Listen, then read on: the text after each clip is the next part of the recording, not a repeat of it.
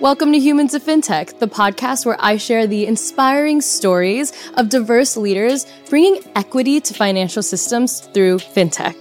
I'm Nicole Casperson. In this episode, I interview Lyanne Alfaro in our Williamsburg studio live here in Brooklyn. And we talk about the many different dimensions of representation in media, how it connects to venture capital, and how it really sheds light on our perceived representation of workplaces, whether it be fintech or finance or wealth management, you name it. Lyanne is the host and founder and just creator, badass extraordinaire of Moneda Moves. It is a podcast and newsletter focused on covering Latinos making money moves in business. So be sure to check that out. We'll link it in the bio, and I hope you enjoy this conversation with Lyanne Alfaro. Well, Lyanne, thank you so much for coming on an episode of Humans of FinTech live in our Williamsburg studio. So happy to have you here all the way from Chicago. Thank you, Nicole. It's good to be back in New York, and this is such a cozy studio. so I love it. Good, good. Well, it's interesting. I don't usually have people on my show who I have so much shared experience with really directly when it comes to the journalism side and media and representation. And that's really what we're going to get into in this conversation and how it impacts our perceived picture of what our industries look at, whether it's fintech or finance, mm-hmm. you know, wealth management. But before we get into all of that, I do want to first get into your background. Please do connect the dots for me. How did you go from journalism to you know Nasdaq to Google to building Moneda moves, how does it all connect? So I am, as you said, originally from Chicago, and it just so happens my dad named me after a journalist. Oh, and that's how I first even became interested or knew what journalism was. Um, my parents are immigrants uh, from Mexico, and I grew up in a working class neighborhood. And growing up around me, I saw a lot of a lot of business people. Is the way I see it. It was a lot of small business owners, a lot of people who came here to achieve the the American dream, right? Mm-hmm. And so I'm sure you can relate to this in, in your own community as well. But it was interesting then crossing into journalism, a space where you don't see people of color, Latinos represented across the board. So before even doing business news, I covered a little bit of entertainment. I ended up writing the Chicago Tribune through like some youth paper when I was younger, and then covered government when I was out in university uh, and in college. And then after I was like, well, I really want to go to the number one market to test out my chops, see if I'm any good. So I came mm-hmm. to New York um, and I really fell into business news. I landed at Business Insider, which was a great place to be at the time. And, and media yeah. here in, in in New York is honestly like the wild, wild west. That's how I could describe it best. And it's like kind of a fun time, but also like very sometimes anxiety inducing. But yeah. just like exciting overall because you get to see things in a really raw way, in a really peeled back way. Um, and despite all of the amazing opportunities that I had while at Business Insider CNBC, I noticed that there were people of color and Latinos missing from the headlines. Mm. And I was like, why is that? You know, I come from a neighborhood where I saw this around me. And here in the headlines, all I see is like white men leading the headlines. And it's the same white men on repeat, too. So that's a little confusing. Yeah, this is in my experience as well, even in my, my past roles. Yeah. And going back to the what you said about like coming to New York, I will say there is nothing like regardless of where you land your first journalism job in New York, there's nothing like I remember getting my offer letter and like running outside of my bedroom and I was living with my parents after grad school at the time uh, in Texas and I was like, "Mom, Dad, I got the job. Like, I'm moving to New York." And then it's a thing. It's a thing. yeah. It's a whole thing. And and you're like, "I'm going to be a journalist in New York." And it's like literally you're like fulfilling this dream like that little girls have like million girls would kill for this yeah. job type of thing. Wait, I'm curious. Did your parents like get it? Do they know uh, what you did at the time? Yes. Actually, yes. My parents understood what I did before, like being a reporter in finance markets and different trade publications, more than what I do now. Now they, my dad gets it, but my dad works in finance. Got it. Got it. My mom's still kind of like, what is this that thing that you do? Right, right, exactly. I feel like that's the the reaction I got from my parents like mm-hmm. my entire life. But I was just like, just just wait, wait until I'm on Telemundo, which I was last month. Yeah. And so finally they were like, oh my God, we get it. Gloria yeah. Estefan was there. And I'm like, sure. right, exactly. But exactly. but but so so I I land in business journalism. I see the lack of Latino representation. I'm like, wait, hold up, this doesn't make any sense. I grew up with a ton of Latino business owners, entrepreneurs. My dad ended up quitting a carpentry job. It was like a union to build his own. Uh, and now he has a remodeling home remodeling business. And I was just like, okay, we, can we can do better here. We can do better. And so I started pitching more of these stories. And I was like, it's not a beat to report about Latinos at the time. This is back in 2015. I'm like, I'm gonna make it my job. yeah. That's that's what I'm going to do. So I started pitching NBC, CNBC, got a few stories, but a lot of them were turned down. Like the acceptance rate was like pretty Small. low. So I was like, I think I'm just going to build something. I need to put this energy and all this research somewhere. So I started a newsletter. It's called Moneda Moves. I just shared it with my journalist friends. I was just like, this is just like my passion project, you know. Mm-hmm. And so I didn't think much of it. I just kept doing it two times a month basis newsletters weren't a thing back then and the podcast didn't really start until the pandemic but i just stayed consistent and it started getting noticed especially by the latino community who was just like we don't see ourselves represented. This is so important for us from like a very like representation mm-hmm. perspective. But when i was at nasdaq i think the conversation also became wow the latinos are like it's a big base and we actually do bring a lot of perhaps not like latino companies domestically but we bring a lot of companies from latin america. So even when mm-hmm. you're looking at a global level so NASDAQ, I was brought on there to grow their media studio. I had experience in social media strategy. That's what originally got me into Business Insider. I just reported on top of that. Um, and I had experience reporting, and they were just like, we need somebody who understands and can build a media studio. So at NASDAQ, what I was focused on was developing media offerings in house for newly IPO'd companies and founders. And so that that was a, an experience I look very fondly on. Um, but it at, on the side, I continue to build Moneda, turned it into a podcast, and it then we have what we have today. Yeah. Wow. How old is Moneda Moves? The podcast I started during the pandemic. It's shy of two years old. Mm-hmm. And so we interview a lot of first time builders who are Latino, a lot of people who I consider are ecosystem leaders who are Latino, who are shaping the future of finance as we know it. Mm-hmm. And then the newsletter I started in 2015. Wow. Yo, and the fact that you've kept it up this whole way through is There's one dips, you know. I like, mean, is it- yeah. but but I'm trying to stay as there is with content creation. But that's but it is really impressive. Any type of continuum that you can create when you start something from scratch and you build it yourself is is really really impressive and amazing. And so I guess during your time like for me the big factor that really hit me and made me go, "Oh, I need to launch what the fintech." was not only are, you know, newsrooms today still largely white and male dominated because I what's the the data on that from like Pew Center's like 77% male and 61% white uh, are newsrooms today. But it was a combination of that and then the industries that I'm reporting on, right? Yep. And same same with you. I just was like, really, we're gonna use that white guy as a source again? Like that's who we're gonna put on the cover of a news of our magazine again to win like another award to win the executive of the year. And it just I just didn't really get why we didn't care to look outside.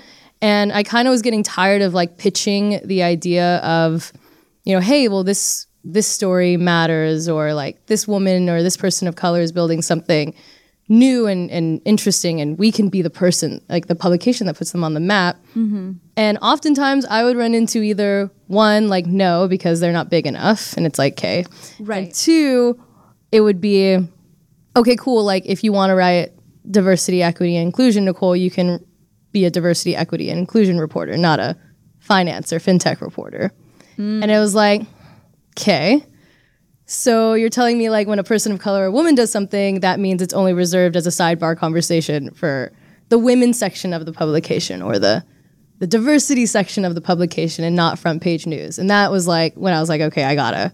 Yeah, I remember you framing it that way when we had Yeah. a conversation on my uh, on Yeah, on your- on podcast. Moneda Moves. Yeah, we're Check doing that out. little swap here. but uh, no, I, I I like that framing because you're totally right. For us to like put like di- diverse people, which like what is it even diverse people? It's just like if you look at the U.S., the definition of the U.S., it's like a we were taught growing up like it's a melting pot. It's like Mm-hmm. a, made by immigrants.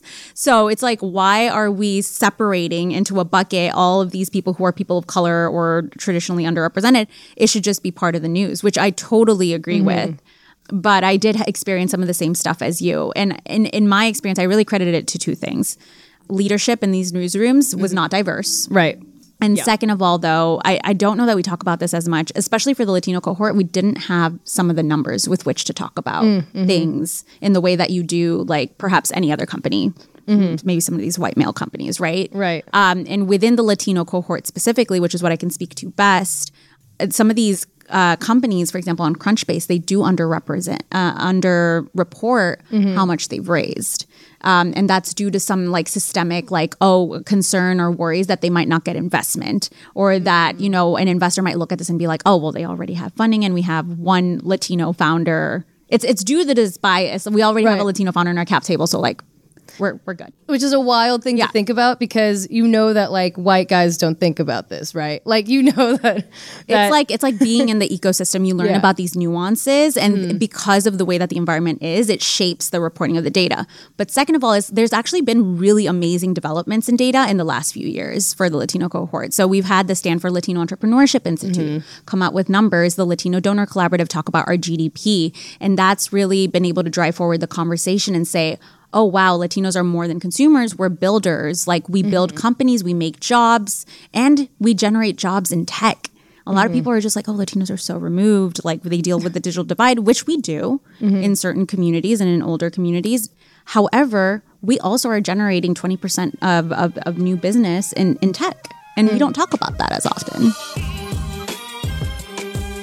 Have you seen any change since like starting Moneda moves in 2015? A ton. I Oh. mean, yeah, there's the, so It's the been so data crazy. the data's out there, the numbers are out there. So now there's it's like, almost like a you have no choice but to acknowledge. Well, it's just like when the writing is on the wall, Mm-hmm. you know, and you're seeing all of this product from this cohort. It's like it demands the question: Why isn't the investment aligning? Mm-hmm. Why isn't the investment not just from for, for founders, but the investment in the community aligning? You know, Mm-hmm. instead of trying to squeeze this cohort for their dollars to buy beauty products, movie ticket sales, why aren't we investing in them in other ways to to further grow and stimulate our economy? Not just because Mm-hmm. it's the right thing to do. Yes, it is the right thing to do, but exactly, it is also a there's literal a business case for it. You know, businesses with diverse founders have uh, enjoy a uh, what is it like a thirty percent higher return on any investment. So that like begs the question of what is the disconnect then between if the data is out there to show that Latinos or you know any diverse community, say women, are capable of raising more money or raising more investments. I mean, uh, when they are funded, why are more VCs not funding women or Latinos? You know, and mm-hmm. and I think that there's a connection there with media and representation. Oh yeah, absolutely. Mm-hmm. Yeah, no. So I think like the whole thesis statement behind why why I do what I do is because the stories we tell matter. And I don't think like going into journalism, I realized how mm-hmm. much power what we saw on the news had. But now having worked in news agencies and also at a place like NASDAQ, where we see companies come in every day, they go to their IPO, it's one of their biggest like milestone days on their mm-hmm. calendar. It's like you really realize how important that perception plays into further capital raising and to further investment. Mm-hmm. Like it really translates into something material. And I think we've talked about storytelling in the context of representation and how important it is then, but I don't hear us talking as often about how like media and reporting really shapes the reality mm-hmm. because it, it shapes the perception of really powerful people in po- not just in, in finance and business but in policy. Mm-hmm. It shapes like literally the systemic infrastructure that we have in this country. Mm-hmm. So like yes we may be a capitalist system but there's many ways to be a capitalist system. And if we're being informed by certain sources and we're being kind of like not fully informed Right. that can really drive the the ways that we invest in our communities It's exactly right. And well, and it, it can drive, you know, when you think about it, okay, so most of the uh, venture capitalists are largely white men, right? So because of that, they lack the ability to actually resonate with the experiences of mo- more diverse founders who say pitch to them, right? And this is where a lot of the biases, whether unconscious or not, come into play. So, okay, if I'm going to see, you know, a woman or a diverse founder pitch their idea, pitch a problem, and I've never experienced it, then I might not see a reason to fund it. Right. And I think that the missing link there that can maybe help change some of that is also that that media representation. Well, maybe if you saw more stories told that you could read about, maybe you would understand it a bit better. Yeah. And may, or maybe if you also understood that like you don't just have to understand something, you can have compassion for something to to invest in it as well, Right. or compassion for someone's story and the realities of what what they you know feel and experience. So yeah, that's kind of a part of it as well. Yeah, I mean, Arlan Hamilton talks about this a lot, Mm-hmm. right? Like how much how much she's experienced this like kind of confirmation bias Yeah. from like from like investors, and if they can relate with you, they're more like at the end of the day, they invest in people, Mm-hmm. like they're human too. It's actually quite emotional and in, in many ways, right? Like it's like a people thing. Yes, um, the whole thing is- the whole thing. It's a, it's about like to pretend about like the it's not. people. um, and so I, I think it's super important to absolutely have like the awareness of that bias in order to actually begin to change things at a deeper level, but absolutely being able to understand the stories and being able to empathize and being able to say, like, okay, I may not have the cultural background in common with you or the country that we're from, but I understand these challenges that you went through, Mm-hmm. or I can empathize with these challenges that you've gone through Right. in order to get to, to still make this very profitable company or viable company. You know, if all of that doesn't sway you, then the fact that I mean, and there are those numbers, right, that are out now of, I gosh, you might know, you probably know better than me, but like how much more revenue could be generated by investing in Latino-owned businesses, by investing in these entrepreneurs. Do you know it? And I don't have that number for you, but like- but it's but it it's a big one. But it's like we do represent like the fifth largest economy in the hmm. world, right? Like we we've been noted as like the top bu- new business generators, and after the pandemic, like they were like the most like among the most resilient. Mm-hmm. Like Black and Brown founders were among the most resilient, despite the fact that they're underfunded. So it's like if we're performing this top of the game, you know, without the funding, imagine what we could do with the funding and mm-hmm. what that would generate for you. At the end of the day, you're an investor. You're trying to get a return on your investments. It seems like a no-brainer to me, but you know, back to like representation, and I will give a nod to one of your your former employees, Nasdaq. Um, I'm partnering with them on this contest to find, we're calling it the next fintech trailblazer. But really, all a fintech company has to do is plug in their information on this uh, Nasdaq Data Link website. You can find it in any of my past newsletters. You could probably find it in a link in this podcast description, and plug in your info Nasdaq's going to pick a winner and they get a exposure on the Nasdaq market site, the the tower. The tower, the, eighth story tower. oh no, the seven story. Is it seven story? The seven You're story gonna get in tower. trouble. It's okay. it's okay. You've been away for a minute. The seven story seven-story tower is a very glamorous place to be. It is. It is. It's, I will say, like, so I got connected with Nasdaq because of Brandis De Simone, and she's a fan of the show. And this is like eight months ago. I had her uh, on the podcast. She invited me to Nasdaq Market Site, and so I got to have that experience. Like, and I mean, you know, you worked there, but like, I'd never experiencing experienced anything like that. You know, I uh, it's not not only you know as a journalist or a former reporter, but really more so as like so as a entrepreneur myself, right? Someone who created something new and Nasdaq brought me in to talk about it is like pretty cool, right? That was like a great moment for me.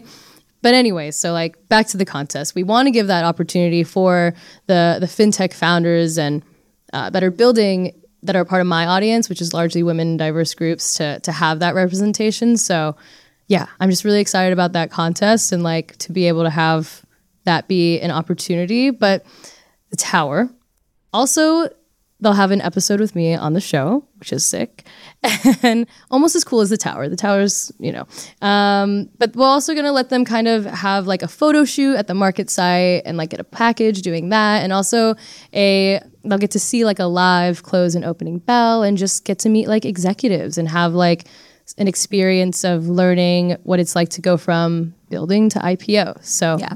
Anyways, Being at the Nasdaq in that in that way is Yeah. like the, the the premium experience of like media blitz and like also watch a company IPO on their most important day mm-hmm. uh, yeah to date. Yeah, and when I think, you know, now that I'm thinking back at the moment that I was there, I do think about like how special it made me feel and how special it can make, you know, like a woman or Latino or a diverse founder or Latina, right? Like to go into there and be invited and have that experience to see your name, like your name and face on Yeah. the tower, the seven story tower is well, and it makes a difference, right? Because I do think that So it's easy, right, to say, uh, especially with what I do, I'm like, all right, women, like females and minority founders, and you know, you need to share your story. Like, and mm-hmm. I'm here to help make you feel comfortable to do that. But that's easier said than done, right? Especially when even my culture being Asian American, I'm like constantly told growing up, you don't rock the boat, you keep your head down, mm-hmm. you respect the man. I'm doing all the opposite of those things now. Yeah, um, pre- it feels it feels pretty epic to be able to do like the antithesis of that yeah. and then see it like manifested. In right, right, right. But how do we get how do we get more right? How do we get more women to and diverse people to be as like confident as you and I? You know, mm-hmm. to to put ourselves out there. I try my best by just giving them a platform to be vulnerable. But yeah, it's hard. I, I will say though, there's another part where it's just like I have spoken to founders um, who, I mean, plenty of founders who maybe don't see comms as a priority, right? Mm. They see it as like a nice to have, but not like a necessary thing. But this is interesting, and I'm giving you a sneak peek into a story I'm writing right now for Time about how it, it is so important to have the storytelling at the top of the company, like mm. when you're just building the company. So many founders that I've spoken to are just like, oh, you know, when I have the funding for that, like then I'll outsource comms. But no, it's actually super important to have your story put together at the top yeah. because that's going to help you unroll all of the mm. rest mm-hmm. like what is your mission statement exactly like who is it that you're targeting with this mission statement and for this story, I spoke with like two um, black women actually. Kori Hale, who runs CultureBanx, she's basically doing what I'm doing for Moneda Moves, but for the black community. Mm. She writes about awesome. black business in context, um, or as she phrases it, business for hip hop culture. Sick. Super cool. All right, I'm looking forward to that. Yeah, yeah. also, first black woman to report on the floor of the NYSE exchange. Wow. Um, and and she she mentioned this, but also Chanel Cathey, who's founder of CJC Agency, she works with founders to help them shape their stories. And notably, one of them was Esusu, a fintech company who she started working with when they were just getting started and now is unicorn status. Wow. Yeah. That storytelling was a big part of it. Yeah. I mean, they were just featured on um, Fast Companies, mm-hmm. like top companies of the year. Mm-hmm. Like all of those are important indicators for investors. Mm-hmm. And so right. we talked about driving that link between storytelling and all that fundraising. Mm-hmm. I, and I love that you mentioned that because I do sometimes think there is that disconnect in, right? Oh, and yes, you can quietly build, but like, let's be real. Every company has to be like a content company, and especially in fintech right now, and it being so center stage in, in culture. And I do want to like demystify some of that, even with the the founders and folks that I work with, because for me, it's never been about like chasing the clout. Like it's always been about impact and community. Yeah. And I think if we can tell, you know, our communities, whether it be, you know, Asian Americans or Latinos or or women or just anyone or, or even you know black founders I, anyone that has been considered different if we can tell them that that's what it's about instead of like oh well you want like the buzz like there's just misconceptions around yeah media, you know like oh, I the think media media is seen as like a sparkly thing and i'm like mm-hmm. let's move away from that yeah. let's move towards like this is fundamental storytelling and this is the fundamental story of your company like mm-hmm. how epic is that that you get to like engrave something that's going to live the test of time. And of course, there there might be there's probably going to be tweaks. Of course, things are going to change, but that's okay. It's important to have your fundamentals up at the top. And if we have time, I'll give you an example. Yes. Um, so there's there's this company that recently actually won some in, investing from Latitude from Lat VC, mm. hundred million dollar fund based out of San Diego, focused on Latino founders. And she got funding from them. She also now has raised two point seven million dollars for her company Nopalera. Her name is Sandra Velasquez. Nopalera is a luxury nopal cat, prickly cactus based products for for Latinas, but also for the world. Mm-hmm. Um, and so she really knew her storytelling from the top this is something that she cites consistently as something that helped her invest. Like the fact that people understood that branding, that messaging, and even when you look at it visually, it's like a woman with cactus uh, leaves growing out of her head. she's just like, that was all intentional. Yeah. Like she's just like, and I knew I didn't just want to target Latinas. She told me she's just like, I knew that this was a global company and I wanted to position um, this Latina skincare fashionable mm-hmm. company as not just for Latinas but also for the world. And so now that's that that kind of storytelling has landed her with Credo Beauty, with Nordstrom, and this yeah. incredible amount of funding, which we know is like rare at the moment for Latina founders. Mm. Well, I think what you said is a really important thing for anyone listening to my podcast, especially like the the fintech founders that are that are building, um, especially early on is that you can really focus on that personal story and, and really catering it to your niche. And then if you start with it at the top, like you said, then it seems like based on your example, she kind of had this like freedom because she really nailed down that personal story and, and and understood it with her niche that she almost as the company was growing, she was also able to grow that story, right? To be mm-hmm. more global, to be yep. something larger than just the niche. Because once you get your niche, you can like it's easier i feel like to expand. Exactly. You know exactly your area. You know who are the right partners and who mm-hmm. aren't. That's also super important. Yeah. Knowing who is not cutting through that noise mm-hmm. and figuring out like okay these are the people i need to collaborate with to get me to that next level. What is like your advice i guess for when you're working with anyone? Because i get this question often like oh nicole sometimes women or diverse founders just are like they don't necessarily want to come on my show or they like I struggle to have them join my podcasts or mm. whatever. I don't really tend to struggle with this. I think it's because of who I am and I think it's because they know that I can understand them in some capacity given my dimensions, but what do you say to folks that are maybe struggling to connect with diverse communities if they are struggling to um, for for people on the outside. Yeah, yeah, yeah. Connect with diverse communities. It's not like about the the ethnicity or the mm-hmm. race mm. or like what what country they came from. It's about seeking to understand. Mm-hmm. Like I think a lot, uh, especially as a journalist, when we look at our country, but even sometimes the world too. But I can speak most to our country because that's where I've done reporting. Mm-hmm. Like we don't talk to each other enough. I think that that's one of this country's like biggest opportunity points like if we talk to each other anymore and saw understanding, like take a look at the political ecosystem that we have now. Mm-hmm. A lot of the issues that we have, people talk at each other, they don't talk with each other. Yeah. And so at the end of the day, we're human. We seek to be understood. A lot of these business issues that we're talking about are actually very human at their core. Love that it's called Humans of FinTech. uh, and so we need to be better listeners and and, and seek to be curious mm-hmm. and seek to find that common understanding because you will find and you will be surprised and shocked at how much more we have in common than the things that we have different. And I think I that you will be able to find so much good business in that. Mm-hmm. Like it won't just feel good, it'll actually be good mm-hmm. because you'll have so much more opportunity. You'll realize that there's all these markets that you haven't tapped into from a business perspective. And leading as a human is what will survive like the feeling of like media is blitz mm-hmm. it's what will survive like the this, heights and the lows of the company mm-hmm. you know like and, and, which everybody will mm-hmm. experience mm-hmm. it, it's what will survive even the economic downturn right yeah, exactly uh, and and that's yeah. and it's these moments you know it's these moments and you know i think even thinking like to covid where and everything you just said is fabulous and where exactly we don't talk to each other and we like lack this like human empathy and connection. Instead, we're too busy just trying to like either distract ourselves with something else or oh my gosh, I have to have I have all this pressure to scale a business. I can't think about diversity or I can't think about this or that and it's like, ooh, that seems like you don't understand exactly what's the going purpose. on here. Yeah, like yeah. the purpose which can be a really, really like tough. So that's why I think like sitting in our seats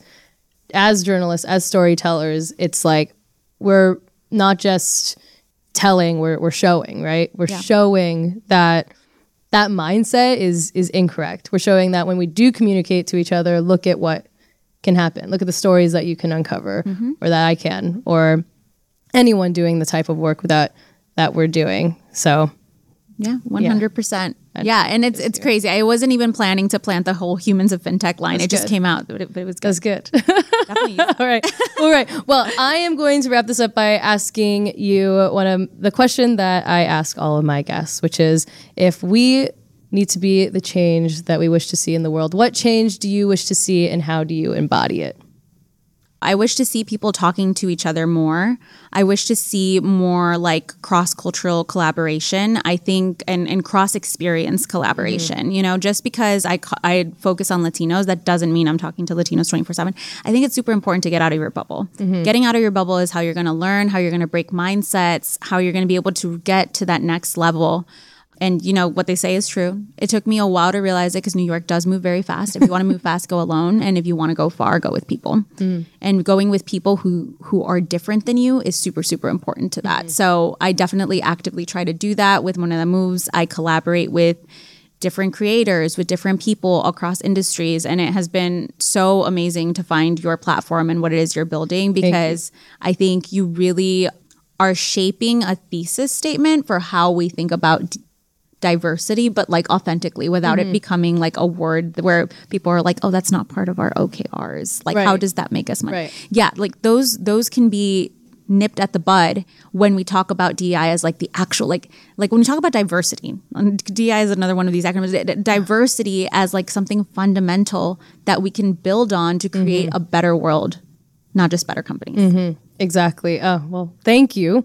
You possibly even described it better than I ever could have imagined. So thank you. I love when a guest can describe what I do even better than I ever thought it could be. But honestly, it's it's kind of why when it comes to, you know, I could have just built, I know we're wrapping up here. I could have built like a, a media brand that was just women centric, right? That was just focused on, nope, I only cover like diverse perspectives. For me, it is about that organic aspect of it. It's not mm-hmm. that I'm just focused on that. It's that, in fact, I, I do interview, I've had, you know, white guys on the, my podcast.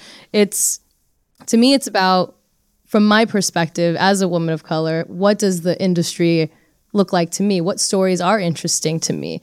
How do I create a narrative where someone like myself and my audience isn't retrofitting themselves into the white and male dominated narrative that society has already built out for us? Ooh, that's good. Yeah. Mm-hmm. Instead, it's writing a new narrative, right? Where women and people of color are centered instead, and they're centered in their own authentic way. I don't want to center you in the white narrative. Like I don't want you that's why like even with my events, I like create mood boards. I want you to like I want you to dress how you how you would. Like not at a conference where you feel like you have to hide yourself. Yeah, like yeah, yeah. I want you to like do your hair like you would or whatever. Like you want to wear a suit with a bralette. That's what I wear. like so be yourself. like be yourself is the is the main thing and I think between all of what we said like if we can just all like put our stories out there more, be ourselves, be authentic about it. Because honestly, what makes a community a target is when people are silent and don't speak up, you know? Mm-hmm. So the more that we can speak up and do it together, then we actually have a chance at changing this narrative hundred percent. I think that's just such an important part of the ecosystem. Like, and I will say, like, if you if you for example created like a Filipino brand, I think mm-hmm. that that's also part of the ecosystem right. too. But I think having somebody to talk about it in this way and like welcoming everyone into the room, that's the like also crucial mm-hmm. to like those intersectional and like people stepping yes. out of their bubbles. Right. right. Well, the the intersectionality, right, and it, it helps when you're so many different dimensions as well but anyways, I feel like we will continue this conversation at oh, drinks. drinks. I'm sorry. I'm sorry. I just want to keep going. Anton's like, yo, you gotta end this. Okay, I'm ending this. Lyanne, thank you so much for joining. Humans of FinTech is such a pleasure to have you. Please tell everyone where what you're working on, where they can find Moneda Moves, and all that good stuff. Thank you, Nicole. I'm wrapping up an accelerator at the end of this year, but you can find Moneda Moves. We're revamping, relaunching back in 2023 at Moneda Moves and wherever you listen to podcasts, Apple, Spotify, and so forth. Sounds perfect. And in the meantime, you can listen to the episode of Moneda Moves that features me, Nicole Casperson. From What the FinTech. From what the Anyways, all right. Thank you again. Thank you so much for tuning into this episode. To hear our next story from another diverse leader, be sure to tune in next week. And if you haven't already, be sure to subscribe to our show and give it a five star rating, as it helps our message reach more people who want to find belonging too.